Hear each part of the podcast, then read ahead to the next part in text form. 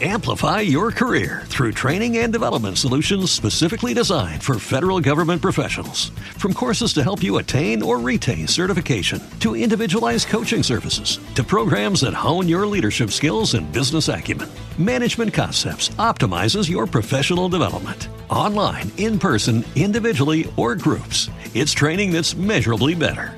Learn more at managementconcepts.com. That's managementconcepts.com. Every day, we rise, challenging ourselves to work for what we believe in. At U.S. Border Patrol, protecting our borders is more than a job, it's a calling. Agents answer the call, working together to keep our country and communities safe. If you're ready for a new mission, join U.S. Border Patrol and go beyond. Learn more at cbp.gov/careers. Due podcast mensili di streghe non vi bastano e fremete per avere magia, paganesimo e stregoneria nella vostra vita ogni giorno? Allora potete unirvi a me su Patreon.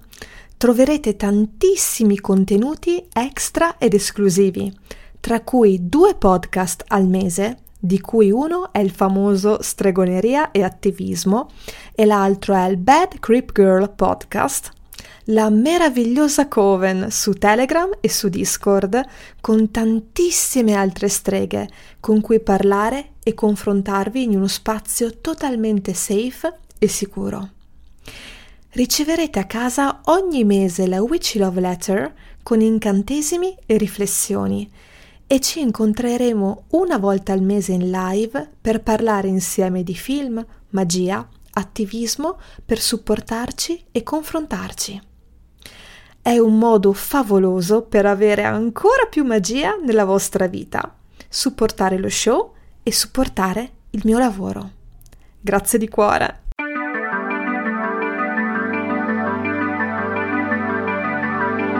Chi sono le streghe? Cosa significa essere streghe oggi da un punto di vista politico, spirituale, femminista e culturale?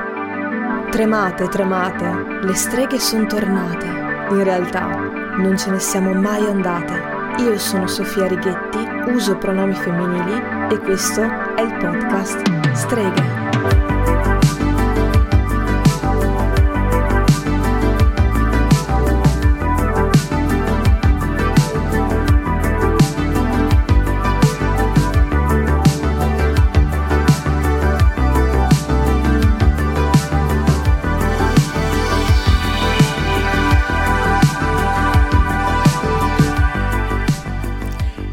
Ciao streghe, vi do il benvenuto nella nuova puntata del podcast Streghe.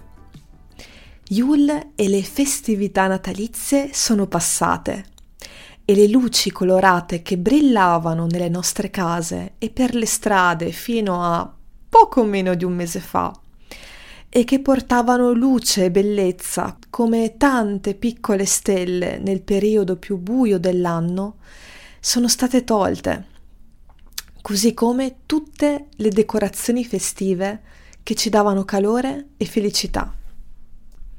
Eppure, anche se Yule se n'è andato, il freddo è rimasto.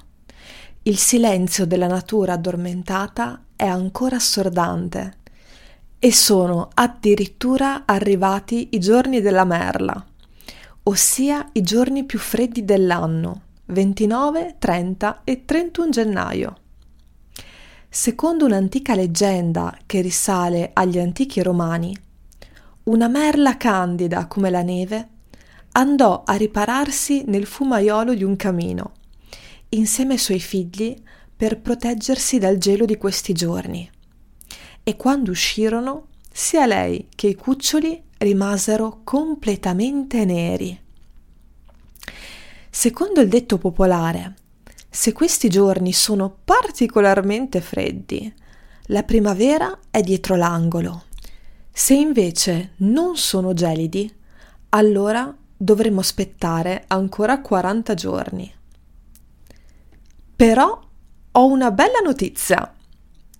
Se siete pagan e seguite la ruota dell'anno, o anche se non siete pagan e volete connettervi con essa, non bisogna aspettare la primavera per celebrare, poiché c'è una festa che giunge proprio il primo febbraio.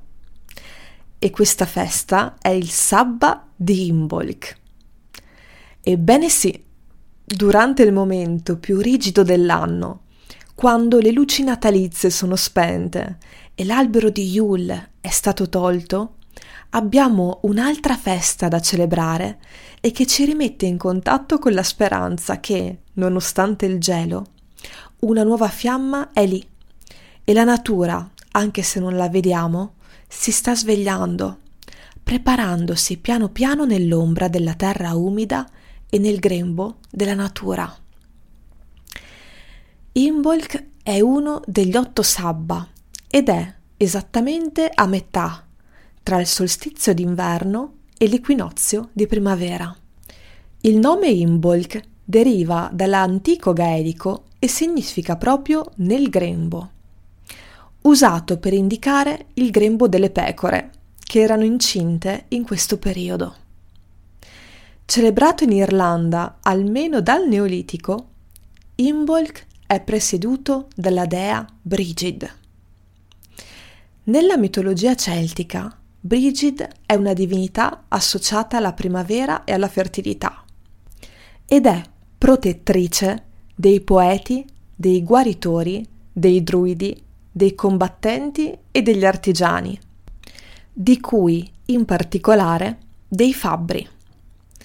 Non a caso, spesso Brigid è rappresentata come una triplice dea, ma non come fanciulla, madre e crona, ma bensì come patrona delle tre arti, ossia appunto guarigione, ispirazione e forgia, tutte e tre derivanti dal sacro fuoco.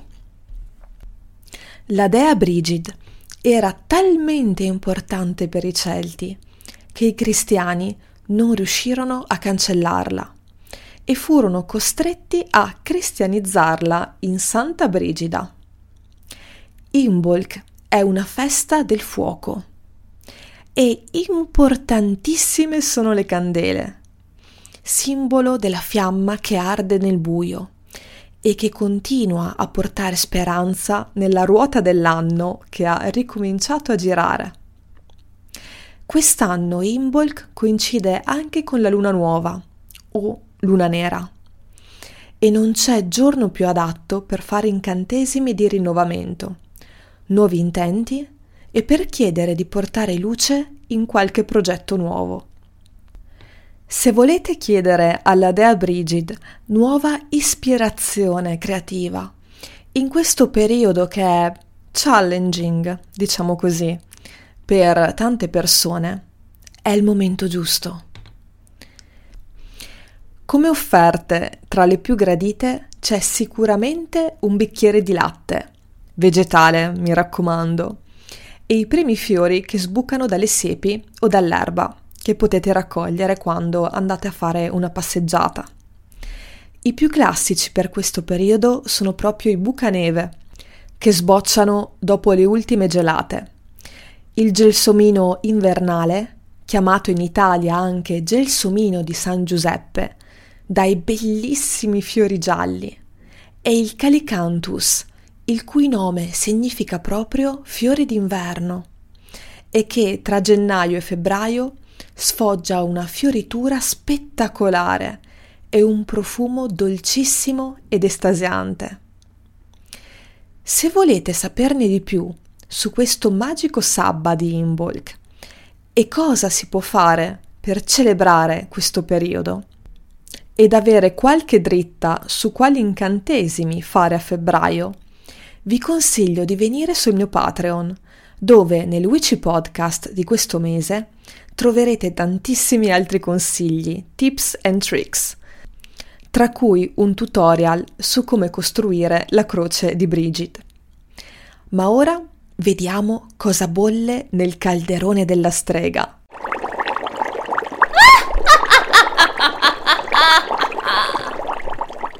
Carissima Sofia, mi chiamo Chicca. Ho iniziato a seguire il tuo profilo Instagram anni fa per seguire il tuo percorso di attivismo. Poi, nel corso del tempo, ho iniziato ad avvicinarmi sempre di più alla stregoneria. Un interesse a lungo sopito dopo anni di rifiuto della spiritualità e iperrazionalismo, in cui mi sono arroccata per scappare dal cristianesimo e dal fanatismo imperanti nella mia esistenza. Ho celato il mio interesse per la stregoneria dietro ai miei studi antropologici e alla mia curiosità per l'occulto. E solo da poco ho abbracciato quella parte mistica di me che scalpitava per uscire. Devo essere sincera. Per diverso tempo non sono stata attenta alla parte del tuo lavoro dedicata alla stregoneria. Forse perché non era ancora il momento giusto. Forse avevo ancora bisogno di fare un po' di strada da sola. Poi ho deciso di iniziare ad ascoltare il podcast Streghe ed è stato un pezzo fondamentale nel mio percorso. Ascoltare la tua voce e quella del tuo ospiti è stata fonte di ispirazione e anche liberatorio in qualche modo. Non mi sento sola e non mi vergogno di aver attinto a quella parte che per tanto tempo ho rimosso e negato.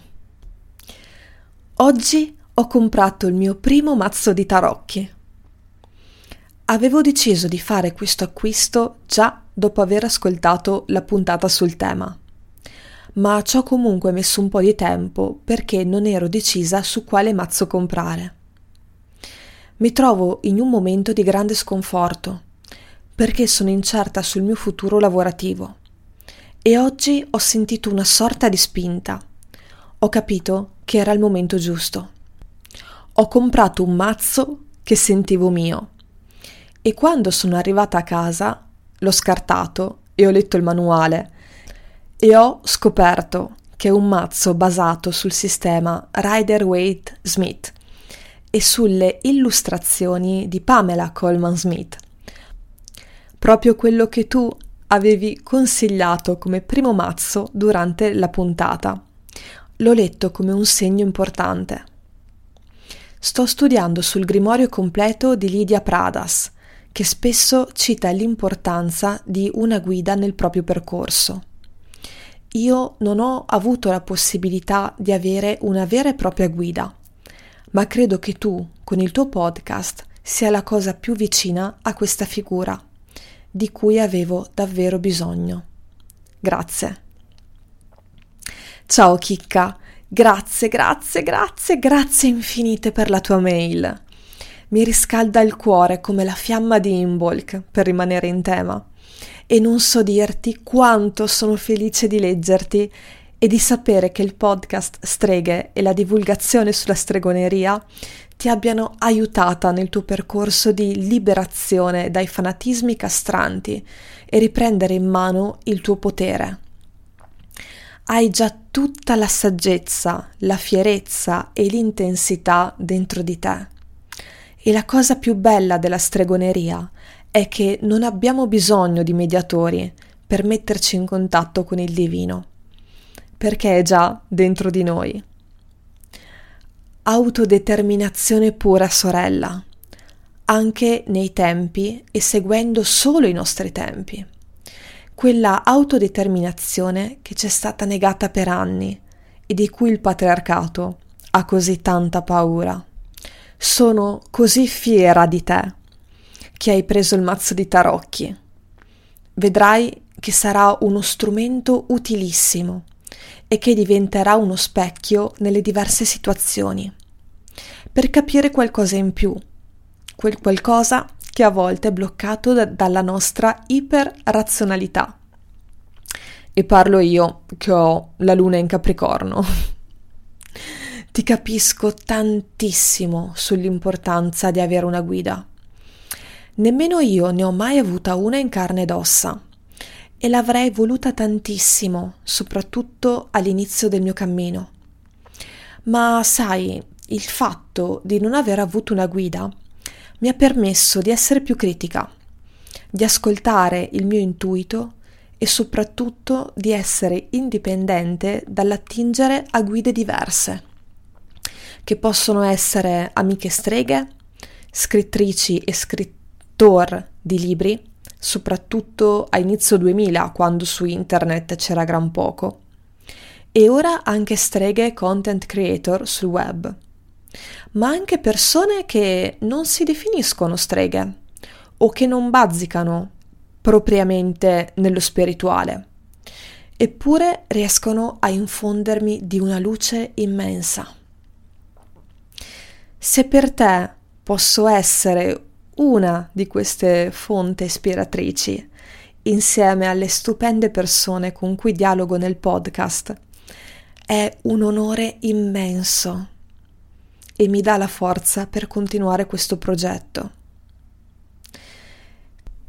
Ti mando un abbraccio grandissimo e un in bocca al lupo gigantesco per quello che è il tuo percorso lavorativo, oltre ovviamente che per quello spirituale, ma quello sono già sicura che andrà benissimo.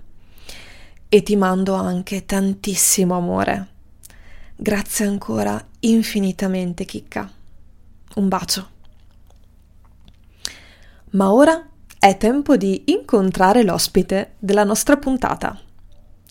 Lei è Giorgia, sacerdotessa di Avalon italiana che risiede a Glastonbury, dove lavora a tempo pieno come designer e content creator per il Goddess Temple e dove serve come sacerdotessa quotidianamente. Giorgia ha un background come artista digitale ma il suo profondo amore per l'arte a tutto tondo e la spiritualità della dea hanno dato vita al suo progetto di cui va più fiera, il fuso della strega. Fin dal 2013, attraverso le piattaforme social, si occupa di sensibilizzazione e corretta informazione circa la stregoneria, il paganesimo e il sentiero della dea ho incontrato e parlato con Giorgia dalla sua casa a Glastonbury in diretta via Skype.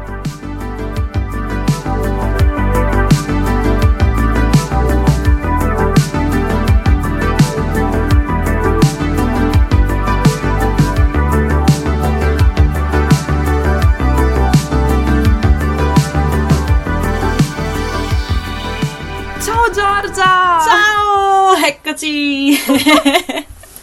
Ciao tesoro! Sono così emozionata ed onorata ad averti qui nel podcast Streghe che veramente mi mancano le parole e ti ringrazio infinitamente per aver accettato l'invito e per essere qui con noi oggi. Oh, il piacere è tutto mio. ti giuro, è bellissimo anche solo vederti. Trasmetti un sacco di, di serenità anche soltanto adesso vederti nello schermo, è bellissimo.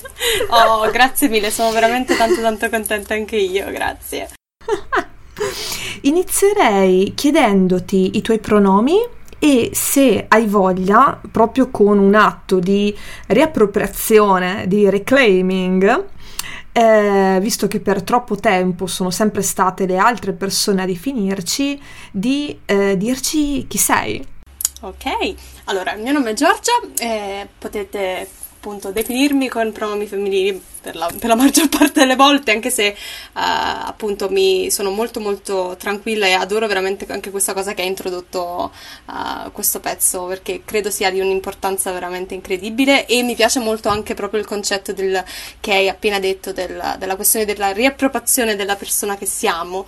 Uh, io sono una ragazza di origini napoletane che appunto vive a Glastonbury in Inghilterra, che è un paesino microscopico dell'Inghilterra nel sud-ovest e uh, vivo in Inghilterra da circa quasi 5 anni, incredibilmente passati di una velocità incredibile e uh, esattamente come hai detto tu, rifacendoci al concetto della riappropriazione, uh, sono una ragazza pagana, faccio appunto corretta informazione online e proprio attraverso la riappropriazione di quello che siamo, della, della nostra, attraverso anche la riconnessione con le nostre origini e lo studio studio di quelli che sono appunto i culti matriarcali e il legame con, con la dea, che appunto scopriremo in un attimo chi è questa dea, uh, mi piace proprio riappropriarmi di tutto questo, di questo nostro essere profondo che non è lontano come si crede, ma fa parte proprio delle nostre origini anche in quanto italiane. Wow! Ok, iniziamo già coi brividi. Io ho già iniziato coi brividi, raga, che meraviglia, che spettacolo.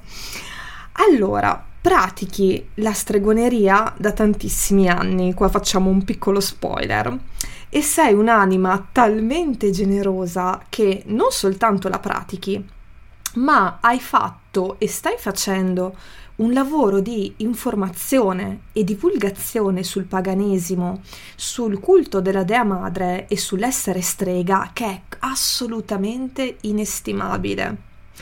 Il tuo canale Il Fuso della Strega, infatti, è uno tra i miei preferiti in assoluto da sempre, da sempre, da sempre. E per tutte le persone che si stanno appena approcciando alla stregoneria, ma anche per le persone che sono più avanzate, andate assolutamente sul canale di Giorgia che si chiama Il fuso della strega, poiché troverete tantissimi video, uno più bello dell'altro, in cui Giorgia apre le porte della sua pratica spiegando filo per segno come fare per avvicinarsi al paganesimo e alla stregoneria nel senso eh, più spirituale del termine.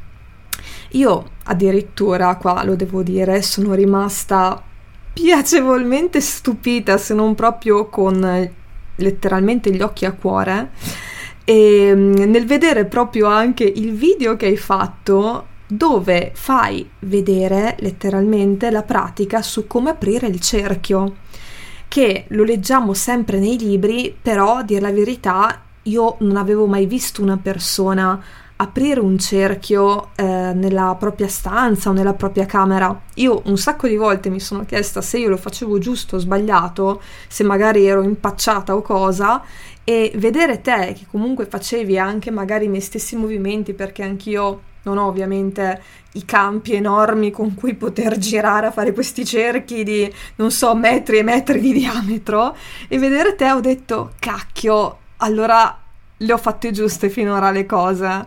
Ed è la prima volta che vedevo una persona farlo anche mh, da singola, da sola.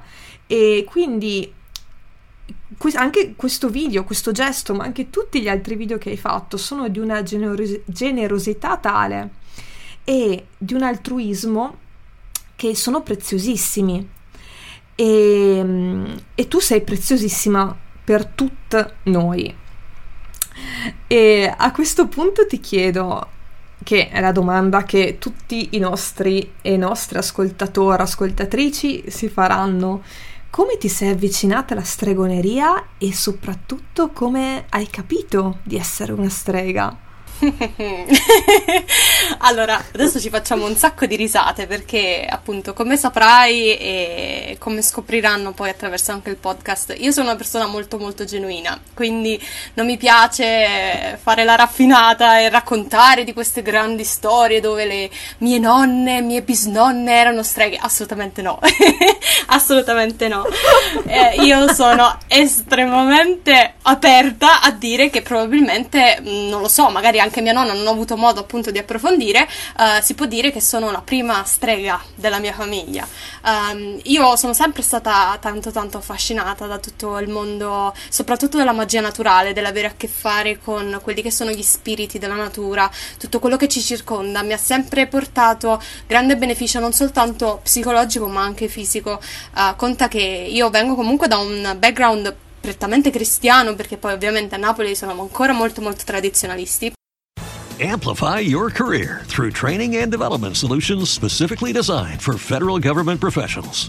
From courses to help you attain or retain certification, to individualized coaching services, to programs that hone your leadership skills and business acumen, Management Concepts optimizes your professional development. Online, in person, individually, or groups, it's training that's measurably better. Learn more at managementconcepts.com. That's managementconcepts.com. Join us today during the Jeep Celebration event. Right now, get 20% below MSRP for an average of 15178 under MSRP on the purchase of a 2023 Jeep Grand Cherokee Overland 4xE or Summit 4xE.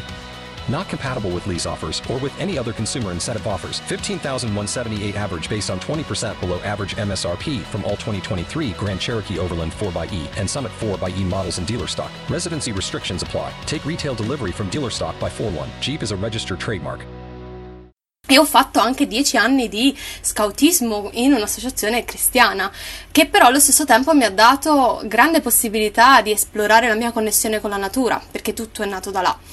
Uh, mi ricordo ancora una volta quando siamo andati a Benevento un weekend e ovviamente per uh, un pochino così per scherzare, era, se non mi sbaglio era proprio, nel, proprio in prossimità di Halloween, non mi ricordo però mi ricordo che c'era questa cosa legata alle streghe dove ci raccontavamo storie sulle streghe e da lì io, la, la, mia curiosità e proprio il mio interesse al riguardo eh, era proprio tangibile e anche se ero molto piccola mi ricordo questa grandissima attrazione. E quindi ovviamente mi sa che stiamo parlando circa del 2000, 2006, 2000, tra 2006 e 2008, eh, andai ovviamente a ricercare su queste, queste streghe, la stregoneria in generale, ma ovviamente, visto che io sono una grandissima anche cagasotto, incappai in siti web che erano tutto tranne che quello che mi aspettavo e quindi rimasi molto molto eh, quasi spaventata all'inizio, come se fosse qualcosa di molto diverso da quello che mi, ero, mi aspettavo. Così il tempo passò, mi ricordo che all'epoca mi ero scritta da qualche parte la rede Wicca, una cosa del genere. Comunque c'era già qualche. il semino era là praticamente, soltanto che non erano ancora tempi abbastanza maturi per me per comprendere in realtà la sacralità dietro tutto questo. Uh, quando poi nel 2011 ho avuto mh, grandi cambiamenti nella mia vita, tra cui appunto la perdita di mia madre, uh, c'è stato il periodo in cui il mio corpo e proprio la mia mente avevano questa grandissima capacità di percezione del mondo che mi circondava, quasi a sé, quasi come se um, la qualcosa dentro di me sapesse perfettamente che direzione far prendere a questo mio processo di guarigione per la perdita di mia madre. E questo processo mi portò proprio a spendere, eh, eh, ti parlo che avevo appena 17 anni, quindi ero piccolina ancora, eh, a spendere quanto più tempo eh, mi era possibile in parchi, nei parchi appunto di Napoli, tra cui quello di Capodimonte, che per me è stato appunto un parco fondamentale un po' per la mia crescita da streghetta, diciamo. E da lì continuavo appunto a spendere tempo con la natura anche da sola, veramente non mi interessava uh, fare passeggiate sociali, era proprio una, un, un, processo di guarigione interiore per sentire, per permettere a quello che io stavo vivendo in quel momento semplicemente di essere, senza bisogno di farlo aggiustare da nessuno, perché doveva semplicemente fuoriuscire ed essere. Con il, con il, tempo, con queste passeggiate, nel giro appunto dei, dei vari mesi, uh, appunto mi, mi, tornò in mente questa mia connessione anche magica con la natura di andare a fare appunto un pochino di ricerche. E ovviamente incappai immediatamente nella Wicca perché all'epoca, appunto stiamo parlando di dieci anni fa, era una delle cose che appunto era più alla portata di tutti anche perché a livello di traduzione anche di libri in Italia all'epoca c'era poco di diverso dalla Wicca. Quindi incappai nella Wicca e trovai appunto questa grande, uh, questa grande diversità rispetto a quello che appunto avevo ritrovato i mesi, gli anni prima che mi aveva spaventato a morte.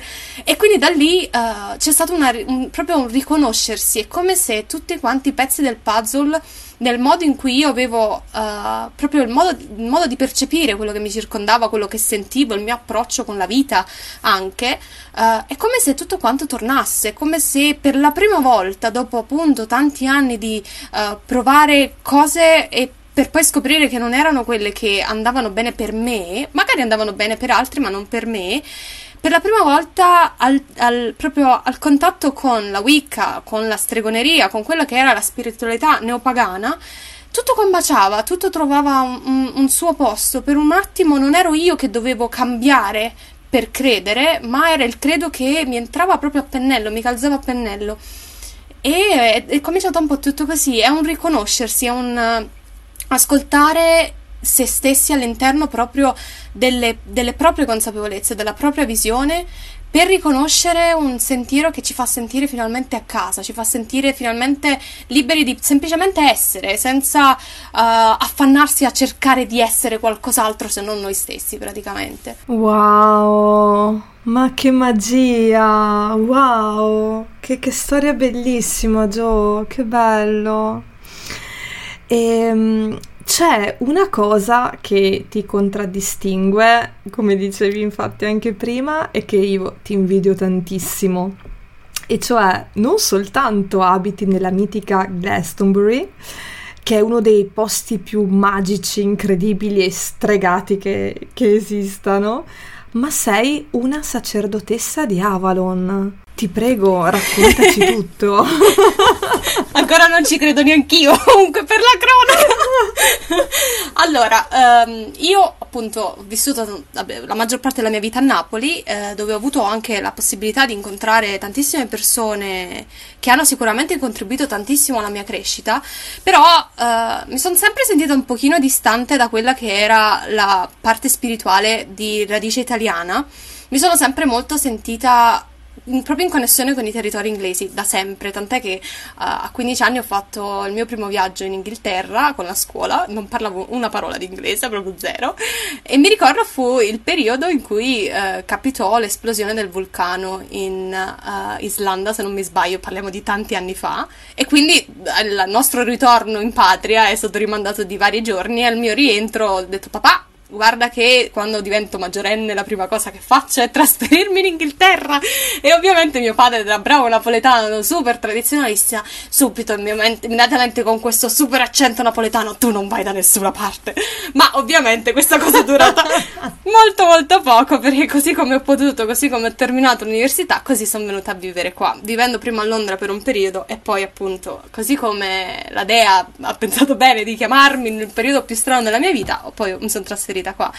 Uh, Glastonbury è appunto, come dicevo, questa uh, piccola, piccolissimo paesino di 8.000 persone alla fine, quindi è veramente, cioè lo puoi, puoi tranquillamente girarti Glastonbury a piedi in 15 minuti, cioè veramente. E la cosa meravigliosa di Glastonbury è che è è come dovete immaginare una bolla, come se uh, ci fosse una bolla quasi percettibile attorno a tutto quello che è il, proprio il territorio di Glastonbury Tant'è che quando si viaggia da, perché dovete contare che Glastonbury è appunto posizionata tra, varie città più grandi, e alla quale appunto ci sono vari collegamenti tra treno, pullman, eccetera, eccetera. Io mi ricordo quando ero solita viaggiare da Londra a Glastonbury e si intravedeva il Tor, che è praticamente questa torre in cima a, a una collina che è visibile anche da molto molto lontano si sentiva proprio come se eh, ci fosse un passaggio energetico tra quello che era il mondo uh, babbano, uh, diciamo mondano, e il mondo appunto più magico dove la magia uh, è proprio tangibile. Io penso che indipendentemente dai luoghi in cui ci troviamo, la magia è tangibile ovunque, ma ovviamente a seconda del, del tipo di luogo, a seconda anche della consapevolezza delle persone che vivono in quel luogo, ovviamente è più percettibile o meno percettibile. Dipende anche dal modo in cui noi ci approcciamo al luogo stesso. E Glastonbury, io mi ricordo anche la prima volta che ci sono arrivata, è come se nel momento in cui vedi il Thor da lontano, questa collina um, ver- verdissima, che poi dovete anche immaginare che essendo in Inghilterra piove sempre, quindi automaticamente il prato è di un verde brillante. Nel momento in cui vedi quella collina che ti chiama e che dice vieni, vieni, vieni, nel, vieni ad Avalon, torna ad Avalon, Uh, e tutto cambia, l'energia, la qualità energetica cambia. E Glastonbury Avalon, per chi non lo sapesse, Glastonbury, che è il luogo fisico appunto esistente proprio sulla mappa lì, uh, è quella che si crede essere la, l'antica isola di Avalon, l'isola circondata dalle nebbie. E questo succedeva proprio perché, essendo la collina così alta, così visibile da lontano, uh, quando ci sono queste fitte nebbie tutto attorno alla cittadina, si vede soltanto la punta della collina e quindi ovviamente è l'isola circondata dalle nebbie e anche perché in passato uh, questa parte tendeva ad essere la maggior parte delle volte sommersa dalle acque, quindi raggiungibile soltanto attraverso barche e per questo il territorio attorno a Glastonbury si chiama Somerset, che viene da Summerland, perché era la, la terra accessibile soltanto durante l'estate, quando il terreno era più secco praticamente. E uh, cavolo, ecco perché dici, ok, adesso il mio cervello ha fatto click. E Glastonbury è, uh, è, magica. Io ho avuto la fortuna uh, di venire la prima volta nel 2016 in giornata, quindi fu un'ammazzata perché sono comunque 5 ore di viaggio da Londra. Conoscevo Glastonbury già da quando ancora vivevo in Italia e appunto come, come dicevo se appunto eh, mo che ascoltate la mia voce chiudete un attimo gli occhi e provate a proprio a visualizzare questo, questo luogo che sembra un pochino la contea del Signore degli Anelli anche perché alla fine Tolkien ha scritto il Signore degli Anelli proprio appunto immaginando il, il territorio del Somerset uh, è completamente coperta di verde completamente naturale uh, ed è veramente come guardare qualcosa di magico perché c'è così tanta natura, c'è così tanto rispetto nei confronti di questo territorio che ovviamente i pellegrini da tutto il mondo che vengono a visitare questo luogo che è un luogo aperto a qualsiasi tipo di cultura, qualsiasi tipo di religione, eh, puoi incontrare druidi, come puoi incontrare cristiani, come puoi incontrare persone di religioni che magari non avevi neanche mai sentito parlare, è incredibile, e tutti vivono in armonia. E col fatto che è così um, proprio sacro e uh, è proprio palpabile l'energia del luogo e porta così tanta pace, così tanta guarigione interiore e ovviamente a loro volta la gente riversa così tante preghiere, così tanta anche un pochino aspettative nel luogo eh, che i pellegrini di tutto il mondo aiutano ovviamente a costruire quello che è proprio il tessuto energetico della, della cittadina. E nel 2002, eh, per la prima volta in 1500 anni, eh, è stato aperto il tempio della dea di Glastonbury, che si chiama il Goddess Temple, eh, che è il primo tempio della dea riconosciuto legalmente appunto in 1500 anni. Uh, stiamo parlando di un passo avanti nei confronti della uh, spiritualità politeista in generale uh, che va al di là di ogni immaginazione. Se si pensa appunto a io appunto da italiana mi rendo conto che se ancora tutt'oggi se mi metto a parlare della dea mi guardano come se stessi parlando di sa di che cosa per arrivare a questo riconoscimento legale da parte del governo di questo luogo uh, è tantissimo, è, è, non soltanto anche proprio a livello, uh, come dicevi tu, di empowerment, di impoteramento no? verso noi stessi, ma anche proprio a livello di spazio, di luogo dove chiunque è benvenuto, indipendentemente dal background, indipendentemente anche proprio a livello energetico, chiunque è benvenuto, chiunque può venire, spendere tempo all'interno del tempio. Il tempio è aperto per tutti i giorni, 365 giorni l'anno, dalle 12 alle 4, ed è tenuto aperto da volontari uh, che sentono il bisogno di tenerlo aperto per appunto dare il benvenuto alle persone di cui hanno bisogno e, ed è tutto gratuito. Vieni, spendi del tempo, mediti, piangi, uh, sei accolto e accolta come sei, esattamente come sei. E ovviamente io quando sono venuta la prima volta in questo tempio non ci potevo credere, per me era una realtà inimmaginabile, abituata appunto al, al modo di vivere, soprattutto in Italia. Un luogo così senza scopo di lucro, senza nessun tipo di doppio fine, dove puoi passare semplicemente del tempo di qualità tranquillamente senza nessun tipo di costrizione alcuna e non ci potevo pensare, immediatamente per me è stato come se si fosse accesa una lampadina e ho detto cavolo, ma voglio farlo anch'io, voglio... qualcuno l'ha fatto per me, qualcuno ha tenuto questo spazio aperto per me uh, e mi ha dato la possibilità di essere, voglio poter fare lo stesso, voglio poter riuscire nel mio piccolo, nelle mie abilità, nel, con la mia energia, col mio approccio a poter fare lo stesso per qualcun altro. Ed è così che appunto nel 2018 poi ho deciso di cominciare appunto il percorso di formazione come sacerdotessa di Avalon. Ora, il tempio è un luogo fisico ovviamente, è uno dei tanti luoghi fisici meravigliosi al chiuso che abbiamo qua a Glastonbury, ma una delle grandezze di questo luogo sono ovviamente tutti quanti gli spazi naturali, ho nominato il Tor, ma abbiamo anche la grande fortuna di avere due uh, fonti d'acqua uh, che sgorgano proprio da sotto la collina del Tor um, e che sono chiamati Fonte Rossa e Fonte Bianca, uh, perché l'acqua della Fonte Bianca è particolarmente calcarea e quindi tende appunto a lasciare tracce bianche e l'acqua invece della Fonte Rossa è particolarmente carica di, di ferro e quindi tende a lasciare tracce rosse. E queste due fonti sono due fonti gemelle che sgorgano proprio, proprio vicine, è incredibile, cioè si prende la mappa, sono lì um, e si crede abbiano appunto qualità curative. E anche lì nel momento in cui io sono, mi sono trovata in questi giardini meravigliosi, tutti curati, dove c'è un rispetto, una consapevolezza che mi sembrava quasi che le persone di qua ovviamente danno per scontato perché hanno sempre vissuto questa, questa consapevolezza profonda, questa, questo grande rispetto, ma per me era tutto nuovo e ho detto io devo assolutamente fare qualcosa a riguardo. Caspita, caspita, caspita, io sono estasiata e continuo a chiedermi cosa cavolo faccio qua a Verona quando ti sento parlare. Cosa cavolo faccio qua a Verona? Ma quindi la figura della sacerdotessa di Avalon è proprio riconosciuta a livello legale? A livello legale, nel senso che se tu vai uh, da qualsiasi parte e gli dici sono una sacerdotessa di Avalon, loro non è che ti, cioè, ti, dicono al massimo di che cosa stai parlando, però io per esempio quando ho dato il, il notice di matrimonio alla, praticamente all'ufficio, uh, sotto la voce uh, impiego io ho scritto sacerdotessa di Avalon. no, vabbè, io sto volando via, ma è una cosa bellissima, mamma mia che cosa spettacolare. E quindi si può ben dire che sei una sacerdotessa di Avalon a tempo pieno. È il tuo lavoro questo adesso? Mamma mia. Assolutamente.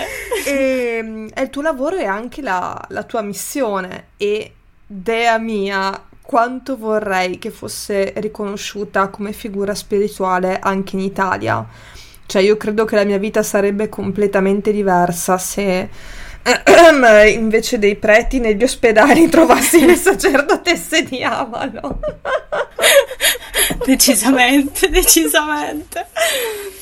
Però ci stiamo lavorando, ci stiamo lavorando, dai, ci sono anche tantissime appunto italiane che vivono, vivono in Italia, sono dedicate, hanno aperto templi, c'è per esempio il Tempio di Roma, il tempio dedicato alla Dea di Roma, c'è quello di Torino, ci sono varie associazioni nel nord Italia che vi invito appunto a dare uno sguardo e sì, ci, piano piano ci arriveremo anche là, sono Hai sicura. fatto benissimo a ricordarlo, infatti c'è anche il Tempio di Ara, ce ne sono, è vero, hai fatto benissimo a ricordarcelo. E le domande che ho da farti sarebbero tantissime tantissime. E sono tantissime. Inizierei a chiederti come si diventa sacerdotesse e cosa fa una sacerdotessa di Avalon di diverso rispetto, per esempio, a una strega solitaria.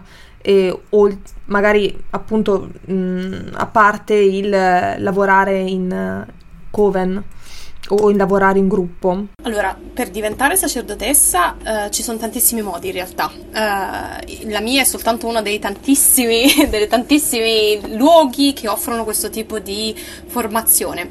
Eh, conosco anche persone che, eh, poi dipende in realtà anche dal tipo di tradizione, dal tipo di lavoro che si va a fare, eh, dal tipo di chiamata anche che si va a fare. Ci sono tante persone che appunto sen- sentono particolarmente il territorio di Avalon piuttosto che l'Inghilterra in generale eh, perché ovviamente a seconda del, del luogo la dea si manifesta in maniere differenti anche se è sempre lei. Uh, è conosciuta ovviamente uh, con nomi diversi, con volti diversi, ma noi diciamo che lei, lei, è conosciuta come colei che ha mille volti e mille nomi.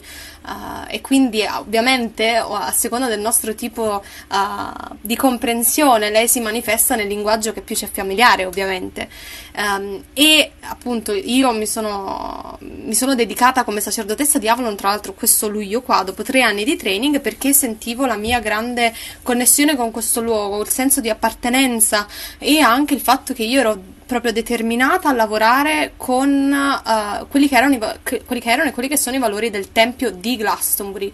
Però in Italia ci sono appunto grandi, tantissime altre persone che fanno corsi di formazione, c'è anche la, la compagnia di visite che in inglese si chiama la Fellowship of ISIS, um, che fanno anche appunto grande lavoro per quanto riguarda tutta quella che è la tradizione egizia e uh, è, a me fa sempre sorridere questa cosa perché le persone tendono a dire eh vabbè ma tu sei italiana quindi questa uh, è, è, appropriazione culturale, non è parte di te. In realtà, uh, se storicamente si va a fare ricerche, uh, noi italiani abbiamo un grandissimo bagaglio proprio di, uh, di, doni da parte di quella che è la tradizione di, di Iside che è inestimabile. Abbiamo tracce di templi di Iside, di Iside sia a Roma che uh, in parte della Campania, ce n'è uno addirittura anche a Firenze. Quindi a me piace sempre ricordare alle persone che uh, la dea non ha culture, la dea non ha etichette, lei è esistita ed esiste nelle culture anche più lontane da noi e anche se la si chiamava in modi differenti è sempre lei. Dobbiamo ricordarci che parliamo di culture che non avevano stesso, lo stesso tipo di mezzi di comunicazione che abbiamo adesso e lei è comunque apparsa in parti del mondo magari opposte in maniere simili perché è all'interno della, del cuore umano, della concezione umana. E quindi ovviamente, eh, appunto, chiamiamola dea di Avalon, chiamiamola Isile, chiamiamola Kerridwen, che è un'altra dea che pure mi chiama moltissimo e sto seguendo proprio un corso di formazione su di lei.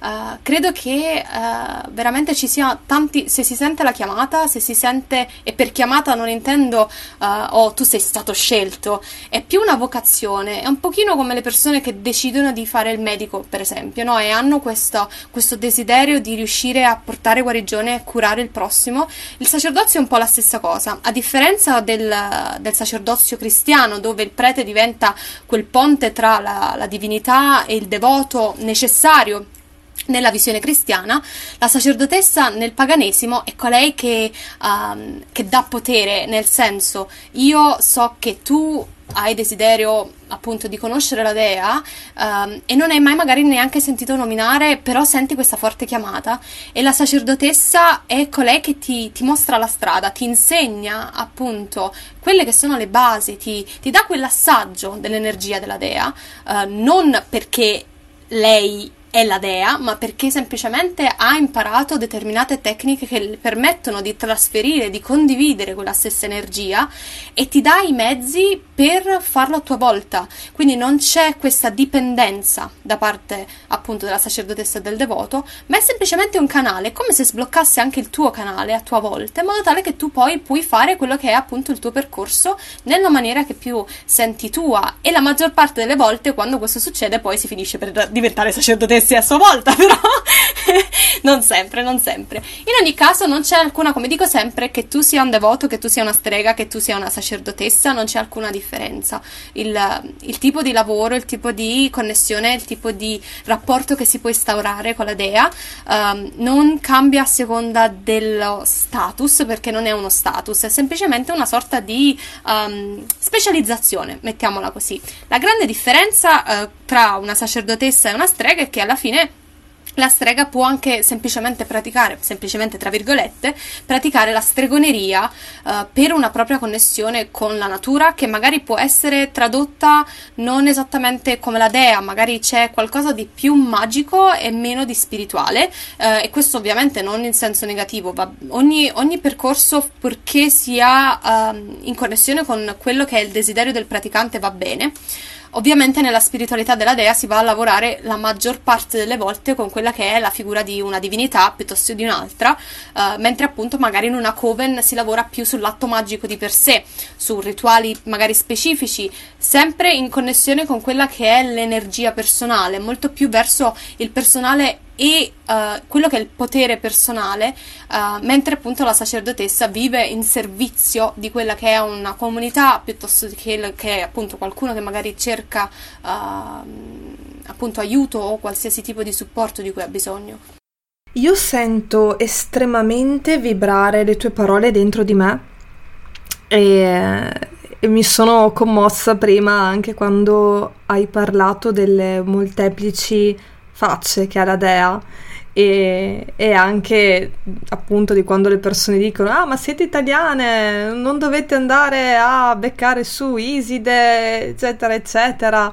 E, perché ho visto percepisco che comunque ultimamente c'è quasi un po' una tendenza una moda a dire che bisogna stare semplicemente in un pantheon e altrimenti se vai fuori sei cioè, una strega eclettica e ormai sembra quasi non essere più di moda essere una strega eclettica.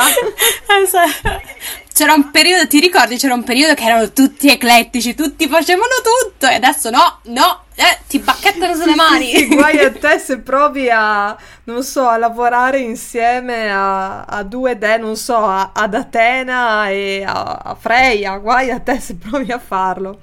E io invece, per esempio, al contrario, cioè, se una persona che pensa così mi vede, non lo so, pensa che sono una blasfema perché Io per esempio uh, ho tatuaggi di Sekhmet, di Lilith, di Bastet, di Artemide, che sono tutte dee con cui mi sono ritrovata perfettamente perché esatto, la mia concezione è esattamente quella che hai tu. Secondo me la dea è una e tutte le diverse uh, sfaccettature con cui l'umanità l'ha interpretata sono appunto sfaccettature di uno stesso enorme prisma.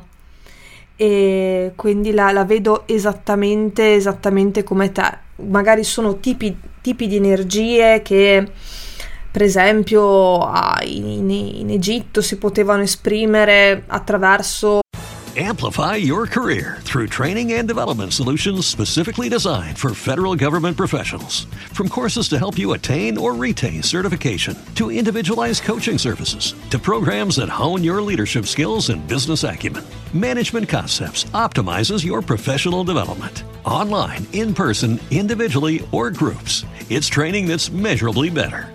Learn more at managementconcepts.com. That's managementconcepts.com. With the Lucky Land slots, you can get lucky just about anywhere. This is your captain speaking. Uh, we've got clear runway and the weather's fine, but we're just going to circle up here a while and uh, get lucky. No, no, nothing like that. It's just these cash prizes add up quick. So I suggest you sit back, keep your tray table upright, and start getting lucky. Play for free at LuckyLandSlots.com. Are you feeling lucky? No purchase necessary. Void where prohibited by law. 18 plus terms and conditions apply. See website for details.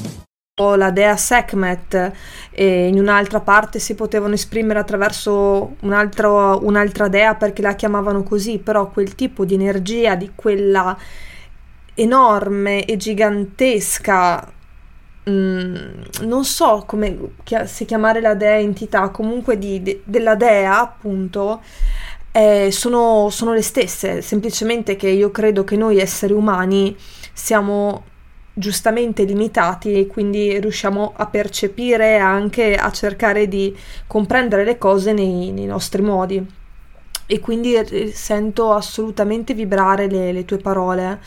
E, e, poi appunto proprio del fatto che qua in Italia abbiamo avuto tantissime, tantissime, tantissime influenze e non a caso Assolutamente. Cioè, non, non, c'erano soltanto gli antichi romani, sono arrivati anche i Celti. Io per prima continuo a dire che ho antenati cimbri che sono arrivati direttamente dalla Germania e quindi proprio anche dai Celti che poi si sono discesi, si sono stabilizzati in Veneto. Mia mamma si chiama Nottegar di cognome.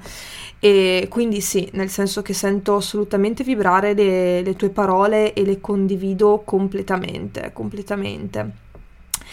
Tornando al meraviglioso fatto di essere sacerdotessa di Avalon e che sei una sacerdotessa di Avalon, io so che eh, celebrate anche delle bellissime funzioni, per esempio celebrate i matrimoni, celebrate i ah, matrimoni qualsiasi genere siano le persone che si sposano. E qua lo voglio sottolineare sottolineare sottolineare Celebrate anche i funerali e questa cosa è di una bellezza assurda. E in più sentivo che parlavi che fate anche, celebrate dei riti eh, per, il, eh, per il nome. Quindi celebrate, avete un rituale per il nome d'elezione delle persone trans e per dire quindi anche addio al loro dead name. Io sono rimasta particolarmente estasiata da quest'ultimo rituale perché credo che sia di una potenza anche a livello mh, mm, proprio politico, ma politico nel senso di Uh, di scelta, di attivismo, del rendersi attivi nel voler difendere i diritti delle persone, nel voler riconoscere le persone a livello proprio sociale sia importantissimo e ti va di parlarcene? Assolutamente sì. allora, ehm, prima di parlare di, delle, delle, cerimonie vere e proprie, volevo fare un attimino una, una distinzione perché uh, anche io molto spesso io li definisco rituali, ma è importante capire la differenza tra il rituale e la cerimonia. Uh, tu hai usato una parola, tu hai usato una parola magica, ovvero dead dead, morte. che cosa per noi la parola morte è una parola fondamentale perché la grande differenza tra l'atto rituale e l'atto cerimoniale sta proprio nella morte, ovvero il rituale, l'atto rituale, noi facciamo atti rituali di tutti i generi la mattina, vuoi l'alzarsi, lavarsi i denti, fare colazione, andare a lavoro, andare a scuola, questi sono tutti atti rituali perché l'atto rituale è l'atto che si ripete. E ovviamente attraverso la ripetizione di un atto si crea il rituale perché noi diamo potere a quell'atto che viene ripetuto e ovviamente più lo ripetiamo più acquisisce potere. La cerimonia può contenere un atto rituale, ma è un'estensione. La cerimonia è un atto di morte e di rinascita, il che significa che quando noi partiamo, quando noi creiamo anche l'atto della creazione della cerimonia di per sé, è il primo momento di magia, perché è la decisione. Decidiamo che cosa vogliamo far succedere, che cosa questa cerimonia deve rappresentare. Questa cerimonia mm, parte in questo modo e nel momento in cui noi ci approcciamo a questa cerimonia siamo un individuo e attraverso l'atto rituale che avviene durante la cerimonia noi moriamo e rinasciamo e portiamo un grande cambiamento. E per questo motivo appunto noi in quanto sacerdotessi una delle cose fondamentali è proprio um, dare importanza a quelli che sono i riti di passaggio. Perché i riti di passaggio sono qualcosa che è stato molto dimenticato all'interno della nostra società e che rappresentano una morte una rinascita un grande cambiamento. E uh, appunto i, questi cerimonie questi atti rituali di cambiamento erano appunto la nascita la morte il cambiamento di status da uh, singolo a coppia in una cerimonia di matrimonio, uh, la, le cerimonie appunto di passaggio d'età. Magari appunto in passato mi viene da pensare quando uh, c'era la cerimonia del primo sangue, dove le donne appunto venivano onorate perché ricevevano il primo sangue, piuttosto che la cerimonia del primo seme, dove il ragazzino, con, insieme a tutti gli altri uomini della, uh, della comunità, veniva riconosciuto e veniva riconosciuto il suo passaggio alla fase adulta. Tutte queste cerimonie avevano una, un'importanza enorme perché era un riconoscimento da parte della società, era la società, il villaggio, la comunità, la famiglia stessa che ti diceva ti vedo, ti vedo, ti osservo, vedo la persona che sei, vedo il cambiamento e la crescita che hai fatto e prendo atto di questa cosa e tutto il resto della comunità ti vede per il passaggio e per la crescita che stai facendo. E ovviamente questa è stata una delle cose fondamentali che le sacerdotesse hanno voluto portare come servizio nella comunità. Quindi abbiamo cerimonie di matrimonio che appunto nella tradizione pagana eh, viene chiamato hand fasting dove la, appunto la, la, coppia si riunisce insieme a tutti quanti gli affetti. E attraverso questa cerimonia splendida che è un viaggio attraverso quelli che sono i quattro elementi si vanno a toccare appunto quelli che sono stati passaggi fondamentali per quella coppia. Eh, che ovviamente se paragonato a qualsiasi tipo di altra cerimonia di matrimonio dove tra un po' se ti scocci anche soltanto di sentire la persona che blatera eh, ha una, ha una, valenza molto diversa perché cioè io mi rendo conto io sono napoletana mi ricordo i, i, classici matrimoni napoletani il 31 di luglio con il sudore che esce da tutte le parti dici aspetta un attimo. Mentre qua c'è un approccio diverso c'è proprio un interesse c'è una sensibilità um, dove non c'è la sacerdotessa che diciamo, offre la cerimonia e le persone passivamente uh, partecipano, ma è la coppia stessa che viene, ovviamente con la sacerdotessa che tiene uno spazio sacro e che dirige quelle che sono le energie, uh, ma uh, rende partecipe costantemente la coppia e gli invitati, quindi c'è un, veramente un riconoscimento da parte di tutta quella che è la società e i, i, gli affetti.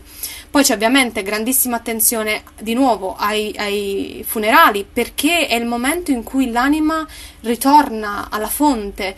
Ora che si creda o non si creda alla reincarnazione è comunque un passaggio importante che va onorato e che non va messo da parte come la maggior parte de, purtroppo delle persone nella nostra società fa, perché la morte è scomoda, perché non se ne parla, perché non si ha lo spazio per esprimere quello che è il lutto, perché ovviamente le persone non sanno come gestirla, non sanno come gestire la, la sofferenza perché e non è colpa di nessuno, purtroppo con eh, ovviamente con il passare del tempo eh, la società appunto è, questa è stata l'evoluzione che ha avuto e sta a noi eh, sensibilizzare, sta a noi non mettere da parte la persona che soffre, non mettere da parte la persona che in, è in fin di vita, ma in realtà tenerla a portata di mano, tenerla in, tra di noi e onorare e vivere questo momento in modo tale da dare sensibilità anche a tutti quelli che la circondano.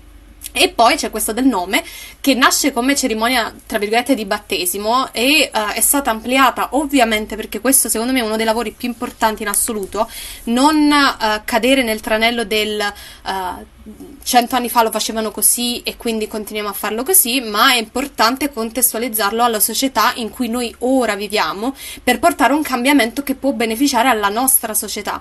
E quindi ovviamente nel momento in cui tu dai il benvenuto ad un nuovo individuo, questo individuo non deve essere uh, soltanto un bambino, ma si può dare lo spa- si può creare uno spazio uh, di tranquillità, uno spazio sicuro alla persona che appunto non soltanto ha fatto tutto quanto il processo di trasformazione con sé, quindi riconoscersi, um, appunto riportare reclamare il proprio nome, ma è importante dare spazio a questa persona non per una questione di egocentrismo, ma per una questione di essere vista, essere riconosciuta, creare uno spazio dove la persona può essere senza che nessuno si permetta di dire come dovrebbe essere, visto che viviamo in una società che costantemente ci dice devi essere così, devi essere così, tu non puoi esistere perché io ho detto così, le sacerdotesse, le persone che fanno questo genere di lavoro creano uno spazio che va al di là di questi preconcetti che la società ci impone e ci dice no, io non ci sto, io creo, ti creo uno spazio dove tu è tuo e tu puoi essere, semplicemente essere e reclamare la persona che tu senti di essere, che senti di sempre essere stato, indipendentemente da quello che ti ha detto un medico, un ignorante o un, qualcuno con un preconcetto, capito?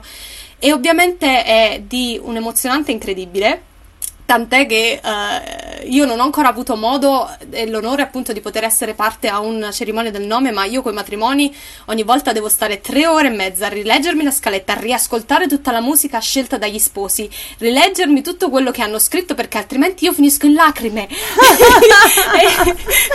io finisco, c'è il momento, c'è il momento preciso dove uh, la, la sposa entra all'interno dello spazio sacro perché generalmente io aspetto con lo sposo all'interno del cerchio e c'è la sposa che entra e, e quindi c'è il, c'è il, primo sguardo dello sposo nei confronti della, della propria sposa che attende o appunto sposa e sposa o sposo e sposo ed è di una potenza incredibile e la possibilità di creare uno spazio così importante per due persone che si amano, per una persona appunto in questo caso, che in questo caso del nome, che reclama sé, e dove non c'è nessuno, nessuno che può dire il contrario, questa cosa è di una potenza incredibile ed è il grande dono di poter offrire questo genere di cerimonie oggi dove appunto ce n'è così tanto bisogno.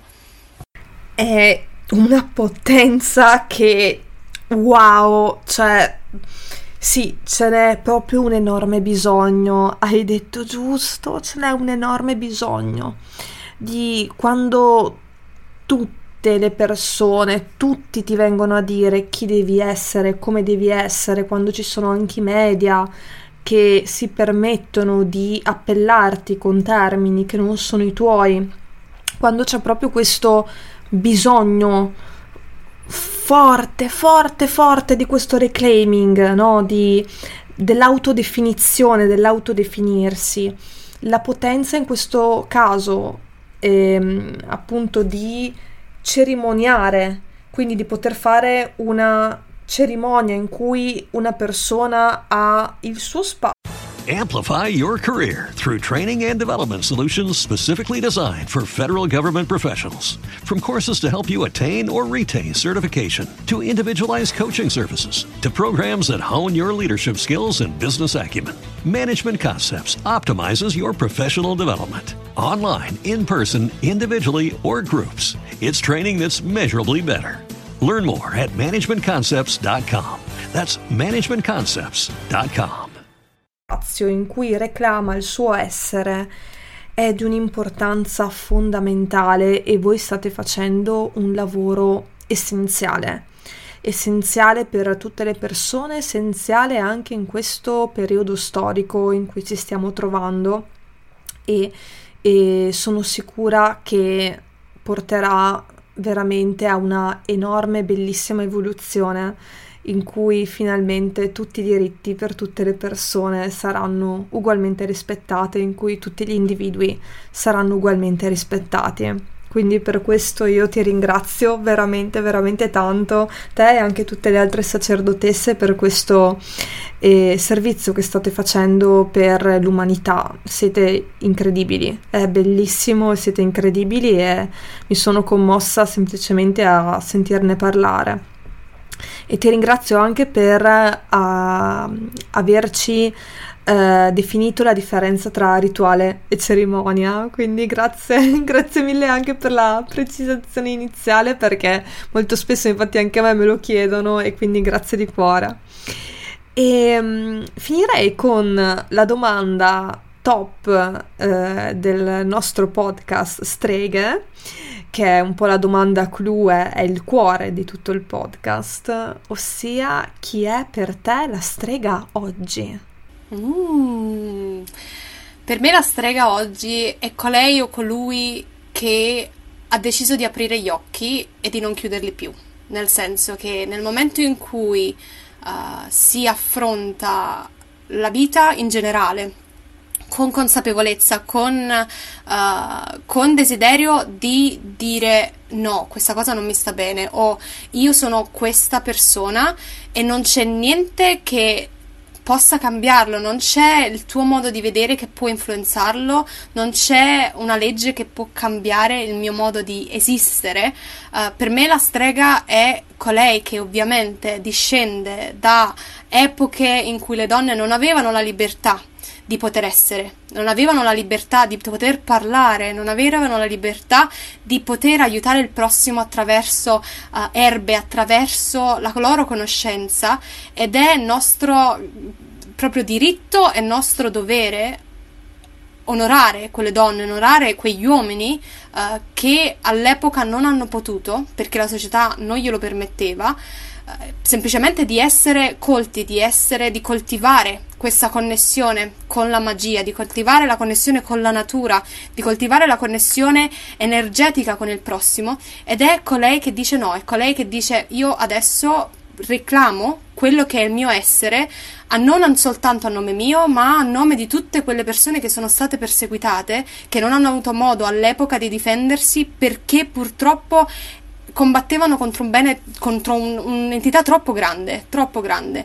Mentre noi abbiamo la grandissima benedizione oggigiorno di non soltanto avere la conoscenza a portata di mano, eh, perché ovviamente attraverso libri, attraverso traduzioni, attraverso siti web c'è la possibilità ovviamente di comprendere e di fare passi avanti giganteschi. Se solo ci, si pensa che le nostre antenate, i nostri antenati, sciamani, streghe, chi che sia, di solito spendevano un'intera vita per arrivare appunto alla conoscenza, alla praticare anche eh, rituali di guarigione, atti di guarigione e noi ci mettiamo due o tre anni a dire mi leggo il libro fatto, possono già iniziare a farlo, dobbiamo comprendere che non è un gioco, dobbiamo comprendere che con questo tipo di consapevolezza viene la responsabilità di applicare quello che studiamo, quello che crediamo nella realtà di tutti i giorni. Non è un faccio la strega tre giorni alla settimana e poi non me ne frego al weekend, assolutamente no, è un essere, è un appunto essere nel proprio potere e sfruttare la, il privilegio di poter essere nel proprio potere per gli altri, per se stessi e per portare consapevolezza di quello che è realmente la, la, connessione con tutto quello che ci circonda, per portare chiarezza. E una volta che si apre gli occhi, una volta che ci si affaccia su questo mondo, non è facile. Ci sono volte anche io che dico, cavolo, porca miseria, mamma mia, ma dove mi sono imbarcata? Però è questa, è questa l'altra faccia della medaglia, perché si comincia a vedere lo scomodo che è nel mondo, si comincia a vedere quello che non funziona e nel momento in cui noi facciamo questo passo verso questo meraviglioso sentiero che sia di stregoneria o che sia anche di spiritualità e di discesa all'interno dei misteri della dea, noi non possiamo assolutamente guardare dall'altra parte perché altrimenti non ha senso, altrimenti i roghi tornano, altrimenti la paura ci ferma di nuovo. Uh, ed è un privilegio e un, uh, un, atto proprio di scelta e di connessione con le nostre radici, dire ok, ok, questo è il mio momento, questa è la mia epoca e adesso io devo fare qualcosa vuoi con la stregoneria, vuoi con la spiritualità, vuoi con l'attivismo, ma è una scelta, è una scelta consapevole. E che poi ovviamente c'è tanta bellezza tra lavoro con le erbe, lavoro con i cristalli, lavoro con la, le annualità e con, la, con i cicli della natura, questo è bellissimo. Ma ci deve essere anche tanta consapevolezza del mondo che ci circonda, perché vivere in una bolla di fantasia non serve a niente, cioè magari è bello ma dura un paio di mesi, poi fai faccia a faccia con la realtà e ti rendi conto che c'è tanto che può essere fatto e ovviamente nel momento in cui ci riuniamo insieme e si crea l'interconnessione soprattutto tra, attraverso la sorellanza, quello che è appunto la, lo scambio anche energetico, è lì che c'è la vera magia, è lì che c'è il vero cambiamento.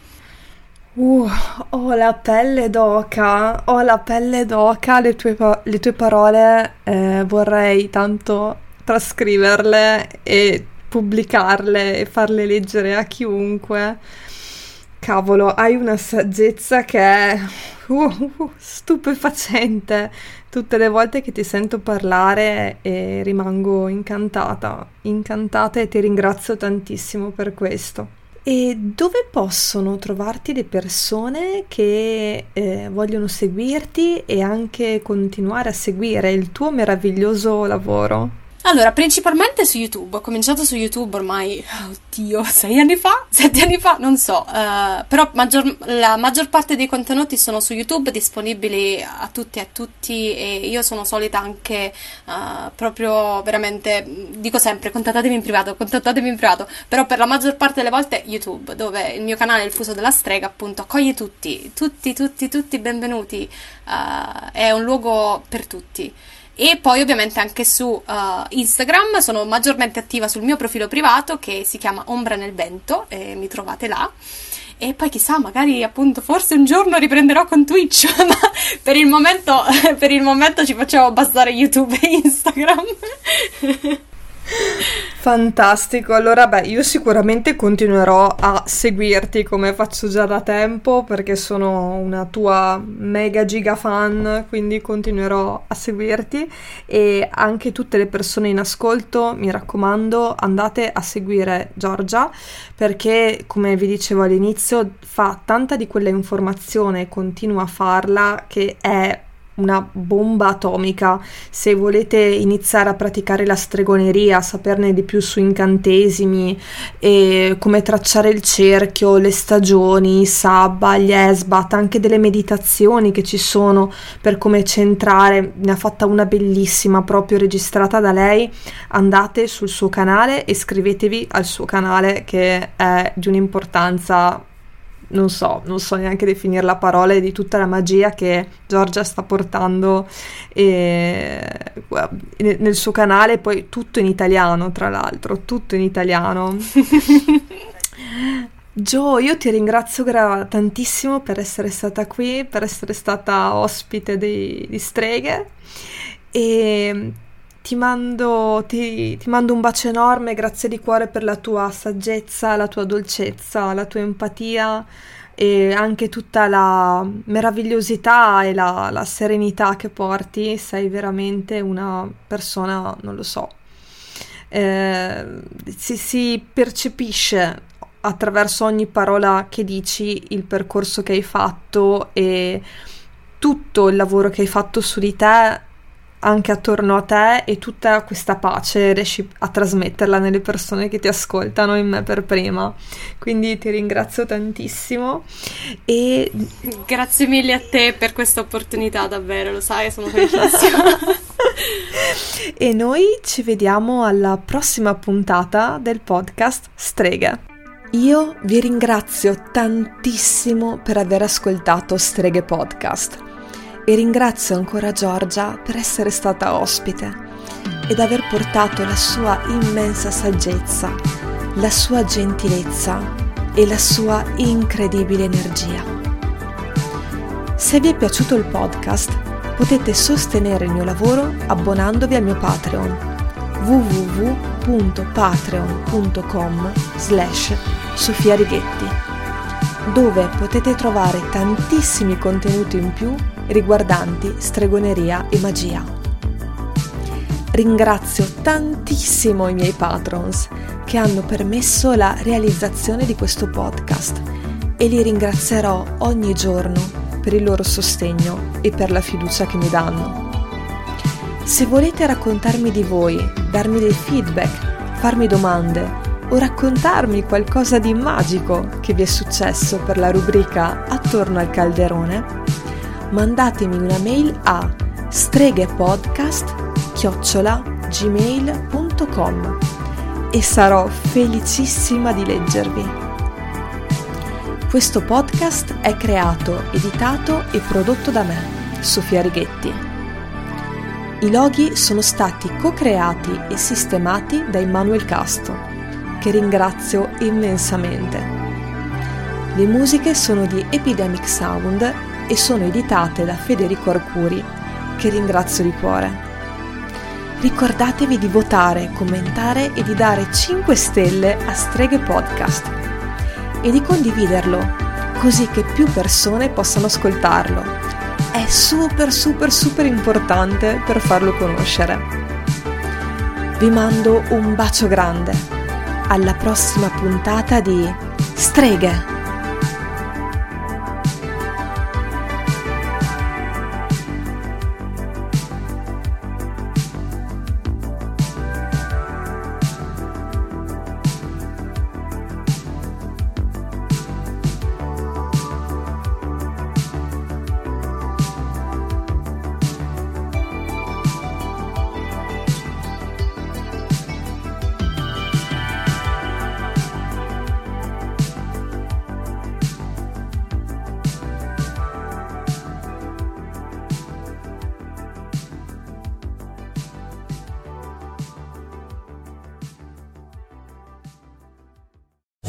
Lucky Land slots, you can get lucky just about anywhere. Dearly beloved, we are gathered here today to. Has anyone seen the bride and groom? Sorry, sorry, we're here. We were getting lucky in the limo and we lost track of time. No, Lucky Land Casino, with cash prizes that add up quicker than a guest registry. In that case, I pronounce you lucky. Play for free at LuckyLandSlots.com. Daily bonuses are waiting. No purchase necessary. Void where prohibited by law. 18 plus. Terms and conditions apply. See website for details. Hello, it is Ryan, and we could all use an extra bright spot in our day, couldn't we? Just to make up for things like sitting in traffic, doing the dishes, counting your steps, you know, all the mundane stuff. That is why I'm such a big fan of Chumba Casino. Chumba Casino has all your favorite social casino style games that you can play for free anytime, anywhere with daily bonuses. That should brighten your day a little. Actually, a lot. So sign up now at chumbacasino.com. That's chumbacasino.com. No purchase necessary. BGW. Void were prohibited by law. See terms and conditions. 18 plus.